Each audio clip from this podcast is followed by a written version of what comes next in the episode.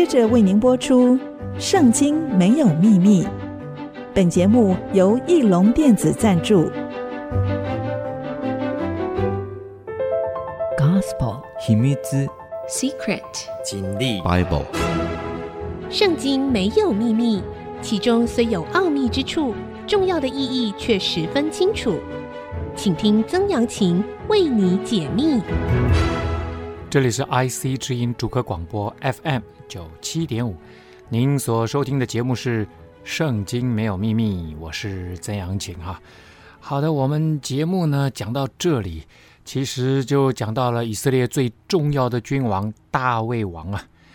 当他呃把南北统一了，而且呢也让他们最重要的敌人非利士人赶逐出他们的势力范围啊。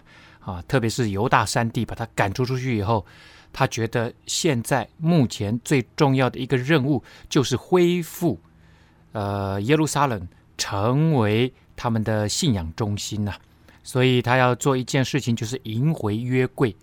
迎回约柜这件事情不能够只是大卫一个人来做这件事情，所以他在十二个支派里面，全国挑选了三万人，每一个支派都有他们的代表。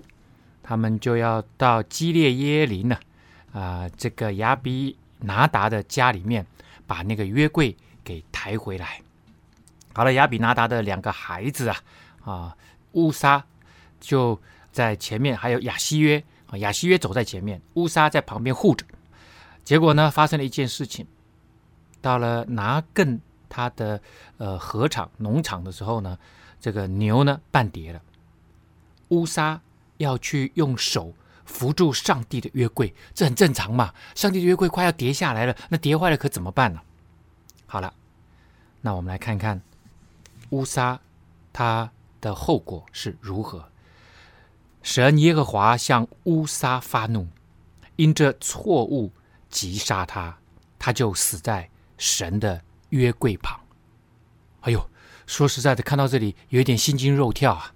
乌撒一片热心要救上帝的约柜，不要叠坏了，但是神却击杀他，因为这个错误。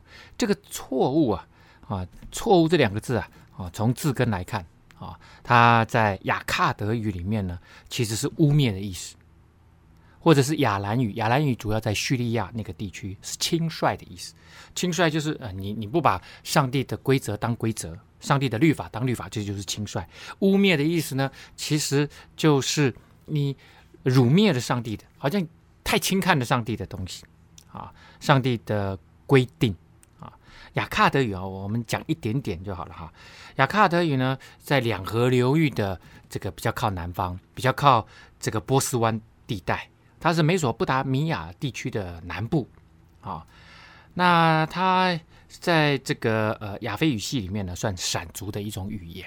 那闪族我们知道，在早先呢，挪亚方舟啊，他盖完了以后，后来呢，一家人得救了，他的三个孩子，其中有一个叫闪，这也成为以色列人的先祖。那时候就到了两河流域嘛，到了亚伯拉罕，他才上帝才带领他来到迦南地，所以那个地方呢，亚卡德语。成为他们现在希伯来文闪族语言的一个早先的源头。如果从这个字根来看的话，它有污蔑上帝的话语啊。所以这里呢，其实就是乌沙利未人呢，他们应该要了解上帝的呃这个律法，结果他不了解，因为上帝他不需要人来救他。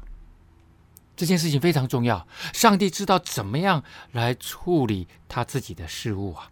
啊，所以当乌撒去碰这个事情的时候，在人看来非常热心的、这是对的行为；但是在神来看，使约柜就失去了分别为圣。我一直在节目当中强调，分别为圣的意思就是这件事情是归上帝的，所以就要按上帝的方式来处理。啊，所以大卫当时。前一位君王扫罗来追杀他的时候，他有好几次有机会可以杀掉扫罗，但是他知道扫罗是被恩膏的，是分别为圣，是属上帝的，属上帝的就让上帝来处理，他就不去处理了。所以这边也是一样，约柜是属上帝的，如果你要处理，那就要按照上帝的方式来处理，千万不要用自己的方式来处理。乌撒用自己的方式来处理，用手去触摸，所以呢，神就击杀他。然后大卫心里愁烦呢，就称那地方为庇列斯乌撒，直到今日。Peretz 乌撒啊，乌撒的干犯啊，就是犯了上帝的律法啊。但是呢，感谢上帝啊啊，现在因着耶稣基督，他上了十字架，为我们付上了代价。不用像乌撒一样被击杀，而我们今天每一个人啊，都可以来到上帝的面前，他的宝座前、施恩宝座前来跟他祷告，来跟他建立亲密的关系。这都是因为耶稣基督的十字架啊，用他的宝血涂抹遮盖了我们的过犯，好让我们可以跟上帝和好。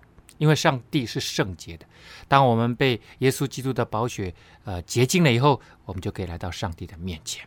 就不用像这个旧约里面啊，当他们没有耶稣基督成为他们中间的担保人的时候，那么他们就会兢兢业业。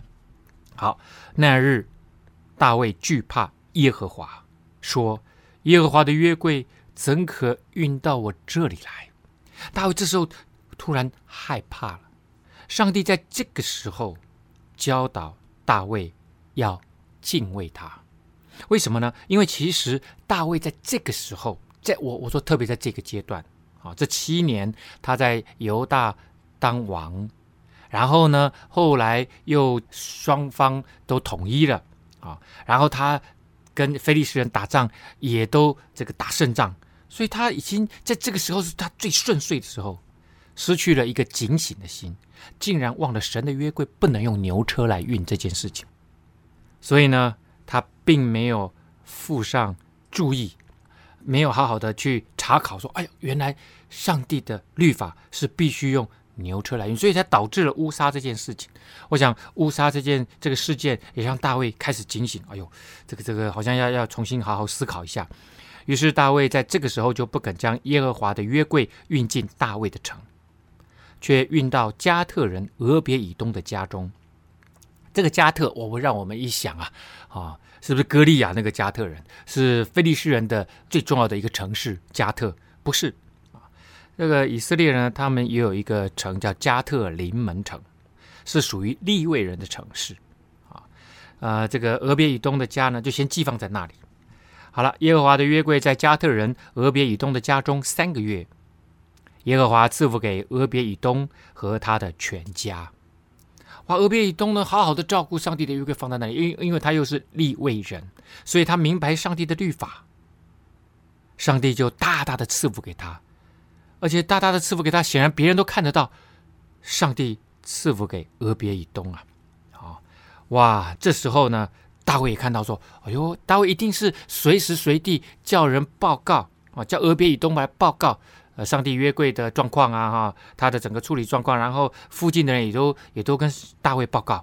诶，大卫看到这个神大大的祝福俄别以东，这个跟他原先的想法应该是一致的。上帝的约柜应该来到耶路撒冷，他跟以色列的全国应该要大大蒙福的。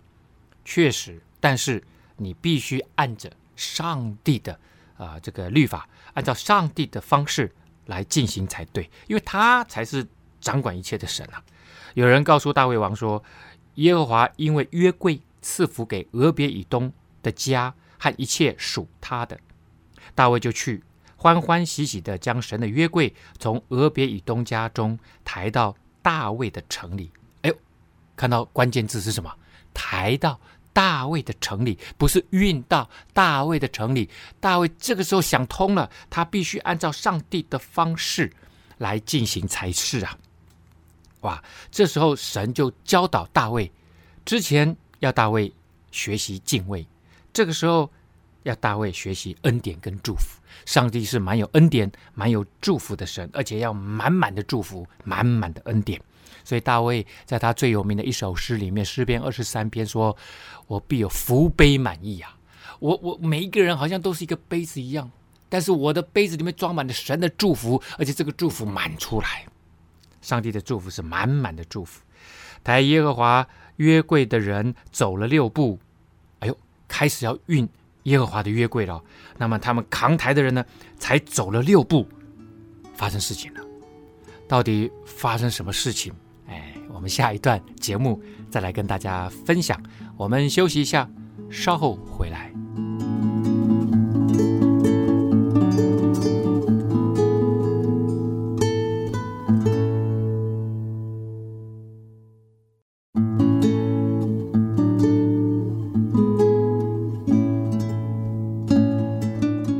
欢迎您回到《圣经没有秘密》，我是曾阳晴哈。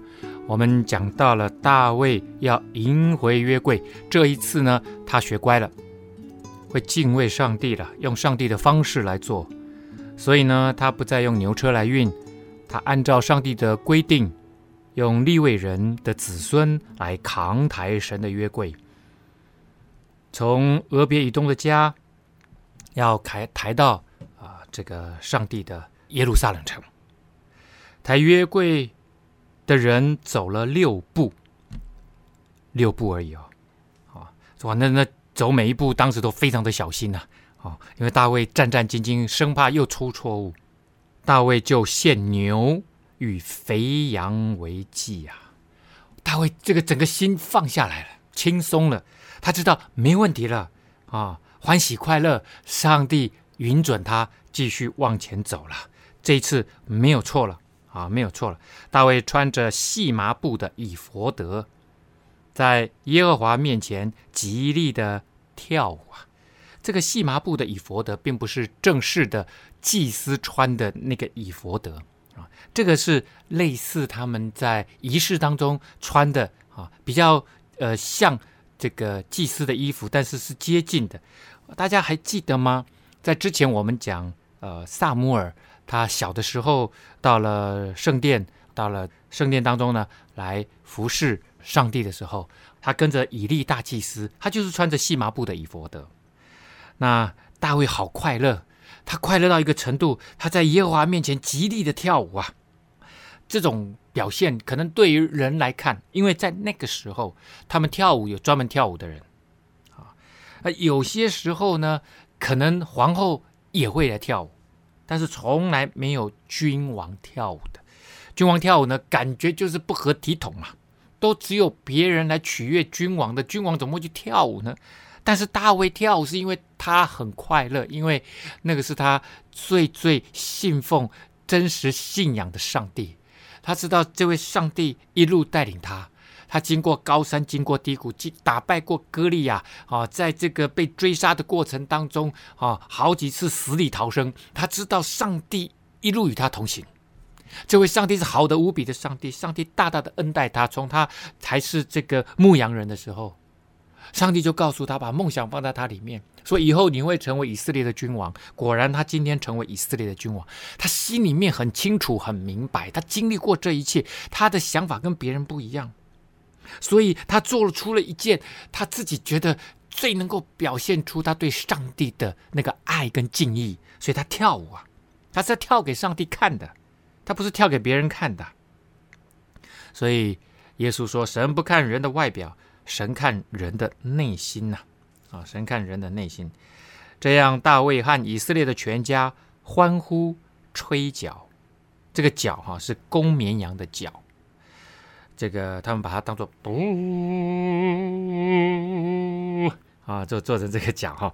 当耶和华的约柜抬上来，耶和华的约柜进了大卫城的时候，扫罗的女儿米甲从窗户里观看，见大卫王在耶和华面前踊跃跳舞，心里就轻视他。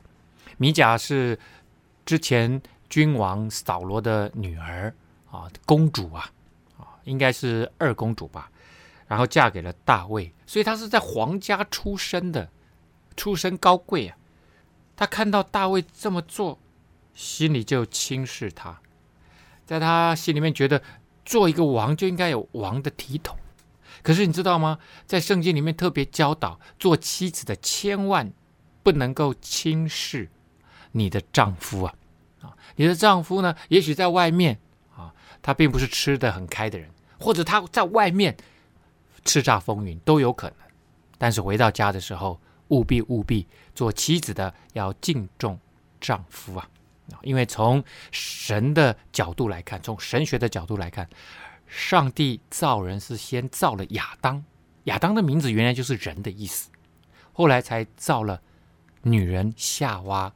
上帝呢，告诉亚当说，要爱你的妻子如骨中的骨，如肉中的肉啊。所以他要亚当随时随地想到夏娃的需要，满足他的需要，要来爱他啊。他的这个妻子呢，啊，看到丈夫对她这么大的爱，她就满足了。可是他要，他们也要妻子好好的爱丈夫哦。他要妻子怎么样敬重丈夫？因为他是按着神的形象造的，当然妻子也是按着神的形象造的。但是神把那个尊荣的心放在男人里面，所以他必须得着他的妻子的敬重啊，妻子敬重。所以米甲这里轻视她的丈夫啊。好，结果怎么样呢？我们继续往下看。众人将耶和华的约柜请进去，安放在所预备的地方。就是在大卫所搭的帐幕里，这是大卫搭的帐幕啊，不是大祭司，不是立位人搭的帐幕，所以这应该是临时搭的帐篷啊，还不是会幕，还不是之前的那个会幕，这是临时搭的帐篷，先来放置上帝的约柜。大卫在耶和华面前献燔祭和平安祭啊，啊，燔祭呢就是这些呃，在祭坛上面把这些祭物杀了以后呢，切成筷子，整个都烧起来，全部都烧掉，没有留。那平安祭呢，就是会烧部分的祭物、祭肉，另外其他的一部分呢，就由祭司和献祭的人来分享祭物。以利的两个儿子不认识神啊，上帝说他们两个是恶人呐、啊。他们就是每一次在平安祭的时候，就先还没献祭之前，就先把那个最好的这个部分就先给他割下来，自己先吃啊。所以他不敬重上帝，不敬畏上帝。好了，大卫献完了燔祭和平安祭，就封万军之耶和华的名给民祝福啊。就大大的祝福啊，所有的人民呐、并且分给以色列众人，无论男女，每人一个饼、一块肉、一个葡萄饼。众人就各回各家去了。大家还记得吗？其实是三万人一起去迎神的约柜。我想这一次一样动用所有的人，因为大卫要让所有的以色列的十二个支派说：“上帝是我们所有人的上帝。”然后呢，这时候谢谢你们来参加啊！每人一块饼，这个有一点这种环状的面包，有点像贝果一样。好啊，给他们一块肉，一个葡萄饼，这个应该是干果的饼，不一定是葡萄啦啊，无花果也可以哈，压成方形的或圆状的，非常好携带的那种果干饼哈。大卫回家要给眷属祝福。这个人民祝福完了，要给眷属祝福。扫罗的女儿米甲出来迎接他，说：“以色列的王今日在臣仆和婢女眼前露体啊，如同一个轻贱人无耻露体一样，好大的荣耀啊！”嘿嘿，不知道大家有没有感觉出米甲的那个口气啊？我尽量演呐哈。露体呢，其实就是没有穿正式的朝服。没有穿正式君王的衣服啊，而是穿着什么那个以佛德，那个用细麻布编的以佛德。所以呢，这个是套在外面的啊，里面的衣服可能就穿得很轻便啊，不可能穿着大衣服外面还套那个套那个以佛德嘛。所以这个露体就是你没有按着正式的朝服去穿。所以呢，米甲就在讲这件事，我说你好大的荣耀啊！你看你跳那个舞，哎呦，真好看。你在你的这些臣仆面前、婢女面前、那些低贱的人面前，你随随便便啊！这个米甲就这样子批评大卫王，没有大卫王没有受到米甲的敬重，把他对上帝的那个一片的爱跟赤诚啊，那个那个竟然就这样子来轻蔑他，所以大卫就对米甲说：“这是在耶和华面前，耶和华已经拣选了我。”废了你父和你父的全家，立我做耶和华民以色列的君，所以我必在耶和华面前跳舞。我想上，我刚念是很冷静的语气来念哈，但是我相信大卫在讲这段话的时候，其实充满了愤怒、生气啊，对这个米甲很不满啊。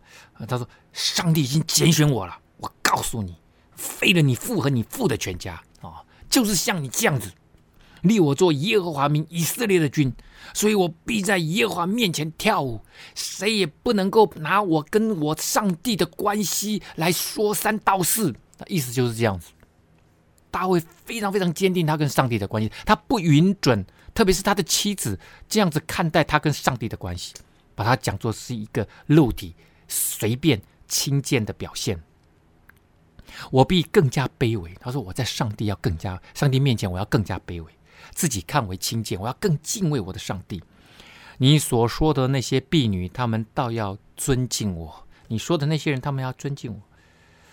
结局是。”扫罗的女儿米甲直到死的那一天没有生养儿女，这个只有两个可能性啊，两个原因呢、啊。第一个原因就是大卫把他打入冷宫了，这一辈子都不再碰他。在以色列当时的那个文化里面，女人没有生儿育女，其实是她的羞辱啊。所以生儿育女对于女人来讲很重要，在那个时代哈。第二个。这可能就是上帝惩治他，关不住他自己的嘴巴，勒不住自己的嘴巴啊。好，那接下来如何呢？我们休息一下，稍后回来。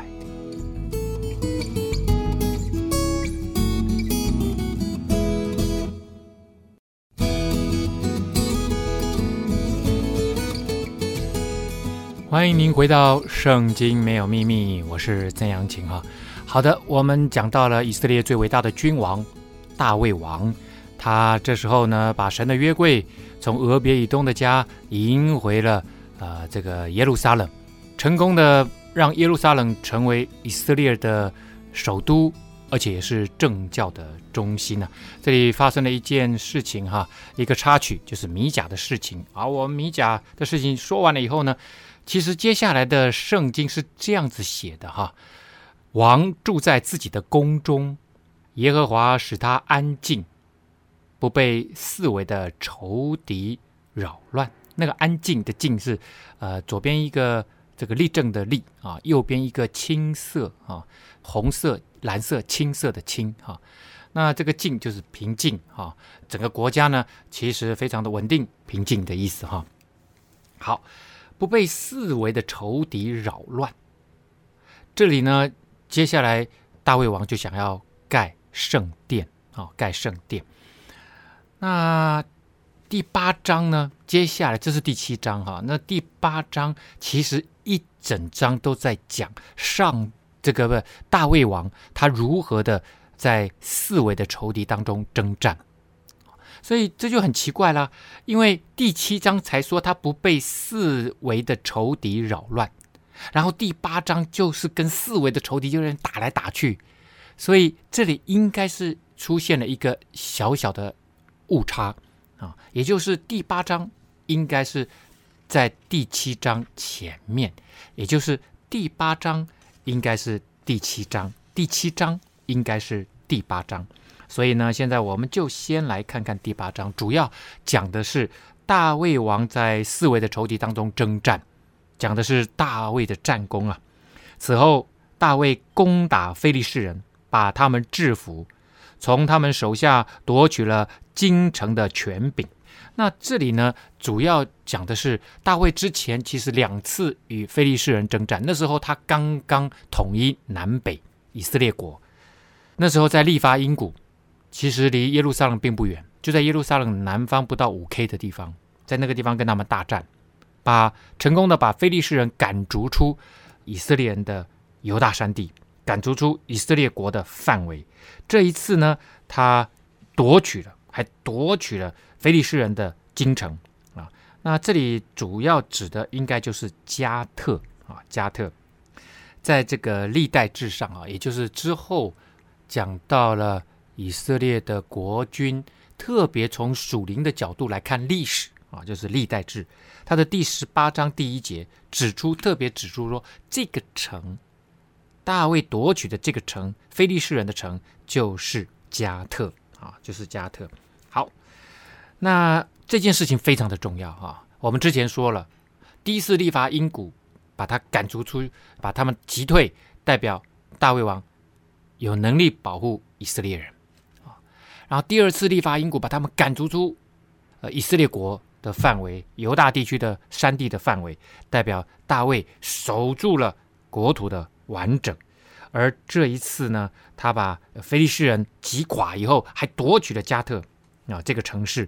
主要这点非常非常重要，为什么呢？因为他的前任君王扫罗就死在非利士人的手里面，所以这是替国家报仇啊！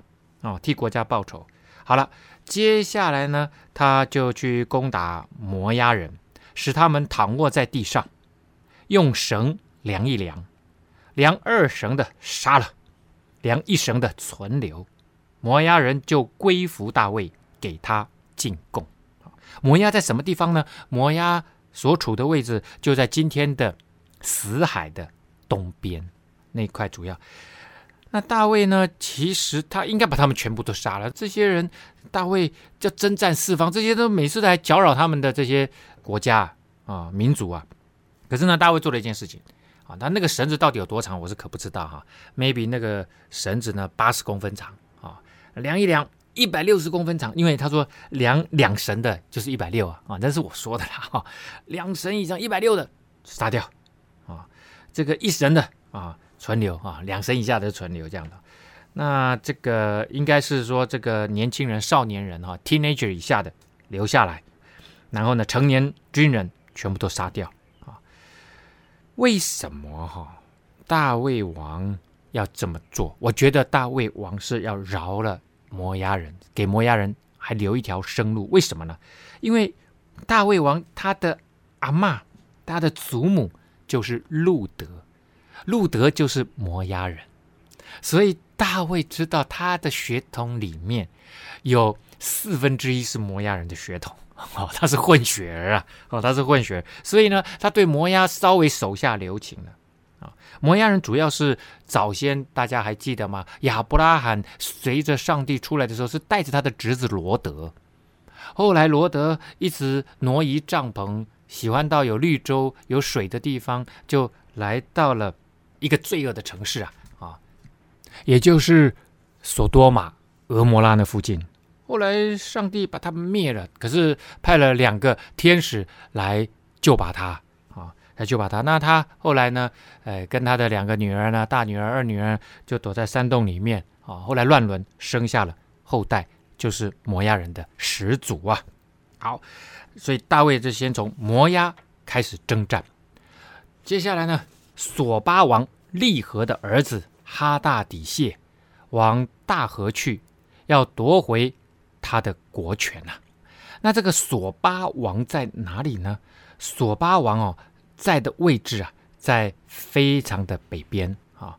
那我们刚刚讲摩押是在这个死海的东边，那往北呢，其实就会约旦河，然后一直上溯就会来到了加利利海。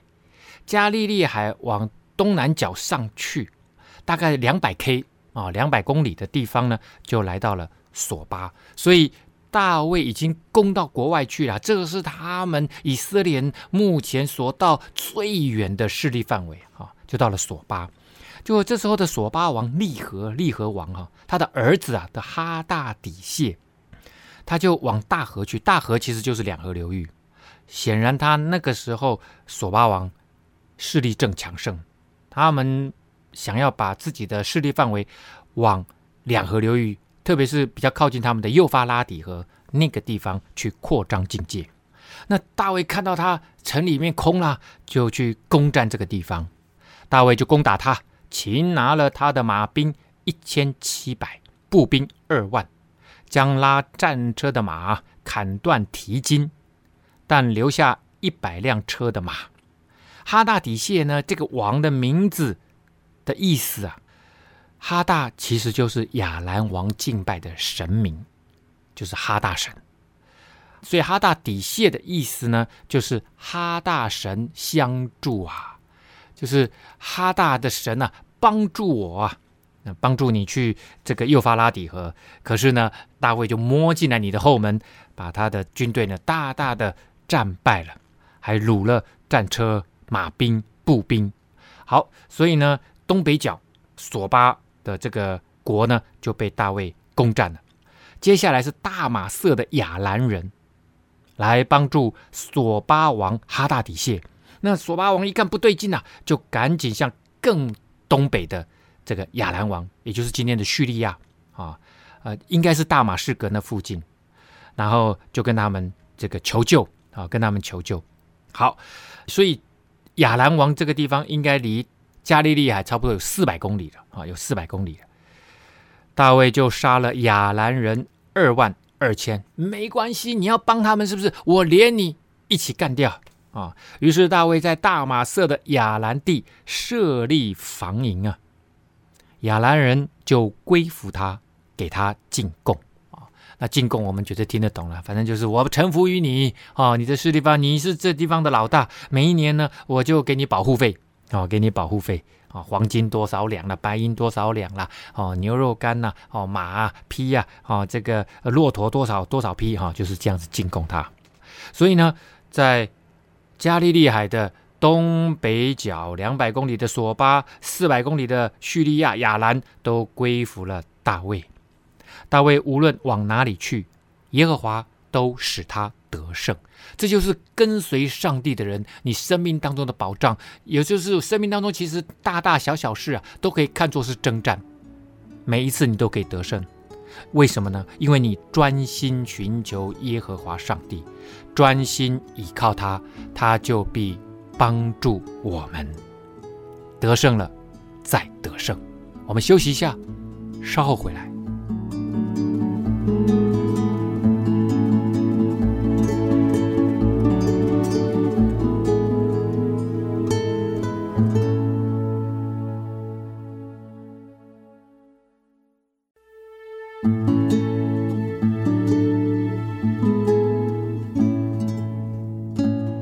欢迎您回到圣经没有秘密，我是曾阳晴哈。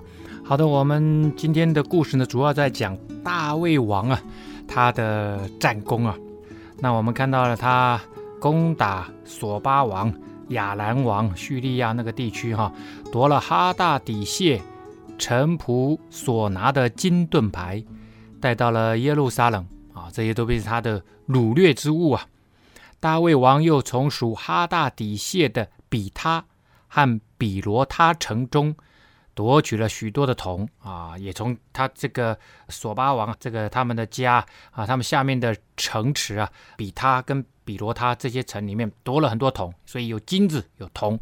那时候的这些金属啊，都是他们重要的战略物资啊。哈马王陀乙听见大卫杀败了哈大底谢的全军。就打发他儿子约兰去见大卫王，问他的安，为他祝福，因为他杀败了哈大底谢啊。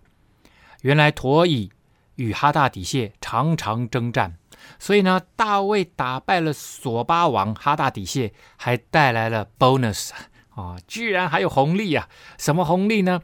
哈马呢，其实就在叙利亚索巴。接下来再往西就是哈马啊，再往西就是哈马，所以哈马呢，哈马王跟索巴王他们是在隔壁的啊，在隔壁。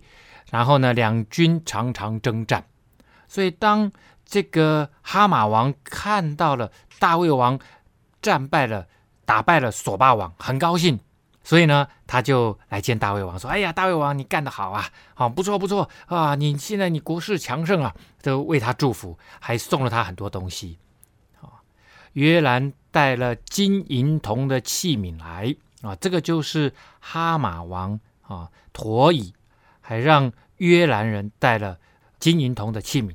大卫王将这些器皿和他制服各国所得来的金银呐、都分别为圣啊。约兰就是那个陀以的哈马王陀以的儿子啊，他带了很多宝贝啊来送给大卫。那大卫王呢，就把这些哎，这个是人家送的、哦。还有他掳掠来的金银啊，都分别为圣。他认为这都是因为上帝帮助他得胜的，所以呢，他献给上帝啊。所以在圣经里面还写到：“我们能够得货财的能力，都是上帝给我们的。而我们所得的生命中所夺得的任何的东西，其实都是上帝给我们的恩典。所以，上帝要我们把他所赐给我们的恩典拿出十分之一来，然后再回献给他，放在教会里面，放在神的殿里面，让这些祭司们或让神的仆人、传道们，他们生活所需的一切都有得供应，而且呢，也能够拿这些钱去做很多慈善的事情。啊，好了，那他所以他献给耶和华。就是从亚兰啊，亚兰我们刚刚讲的叙利亚，就差不多是在东北方四百公里。摩押是在死海的东边，亚门就在摩押的上面啊。非利士我们之前讲过了，它主要是在以色列的西边啊，平原地区啊，甚至快要到地中海。亚玛力人，亚玛力人呢就在非利士人的南部，更南部，已经是快要到西奈半岛了。所以我们看到了，还有就从这个索巴王利和的儿子哈大底谢所掠之物。所以在北边啊有索巴叙利亚，在他们的东边有亚门、摩押、以东、亚玛利啊，亚玛利已经到了他们南边了。所以这个周围啊，大卫王都征战，而且都大大得胜。哎，刚刚以东没讲哈，以东大卫在盐谷击杀了以东一万八千人回来。那这一仗呢？刚刚为什么没讲啊？因为其实不是大卫自己征战的，这一仗其实是他下面的元帅约押的弟弟亚比筛。约押是洗鲁雅的儿子，他有三个儿子，老二就叫亚比筛。这一次呢，大卫派亚比筛在盐谷击杀了以东一万八千人，得了大名呢、啊。又在以东全地设立防营。盐谷在哪里呢？听这个名就知道了。应该在死海，没错，死海的最南边就是盐谷啊。那往这个东南地区，那个主要的啊，这个根据地就是以东国啊，就是以东这样子。好，以东人这时候就归服了大卫啊，归服了大卫。所以一圈呢、在死海一圈，从亚玛力往东就是以东，往北摩押。到了亚门，啊，就环绕着这个呃死海，这些国呢，全部都顺服了大卫王。所以呢，大卫无论往哪里去，耶和华都使他得胜。这是南边。那北边，我刚刚我讲的索巴、亚兰，洗鲁雅的儿子约押做元帅啊。这时候主要的军事力量嘛，哈，就是约押他是当元帅。啊，那祭司呢，亚希图的儿子撒督和亚比亚他的儿子亚希米勒。做祭司长、大祭司啊啊，亚希米勒。然后大卫做以色列众人的王，又向众民秉公行义啊。大卫不只是战士，而且作为君王秉公行义，做对的事情，按照上帝的旨意来治理这个国家。而且大卫的众子呢，也都做了领袖。好，那我们现在再回到呃圣经呢啊，他撒母耳记下的。第七章的地方哈，我们继续来说，大卫想要建圣殿，王住在自己的宫中哦，征战四围国家哈，耶和华使他安静啊，结束了以后呢，不被四围的仇敌扰乱啊，因为因为一这样讲才顺嘛，他制服了各国以后，上帝呢不让他被四围的仇敌扰乱，因为已经征服了嘛。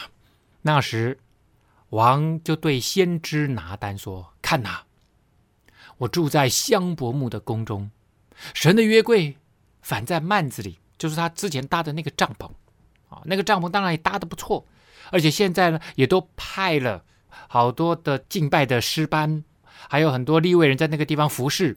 但是他觉得不对呀，啊，所以他说：“我好想盖一个什么，盖神的圣殿。”拿单就对王说：“你可以照你的心意而行。”因为耶和华与你同在，拿单刚刚说了，他是先知啊，啊，先知他的职分呢，就是传讲上帝的话。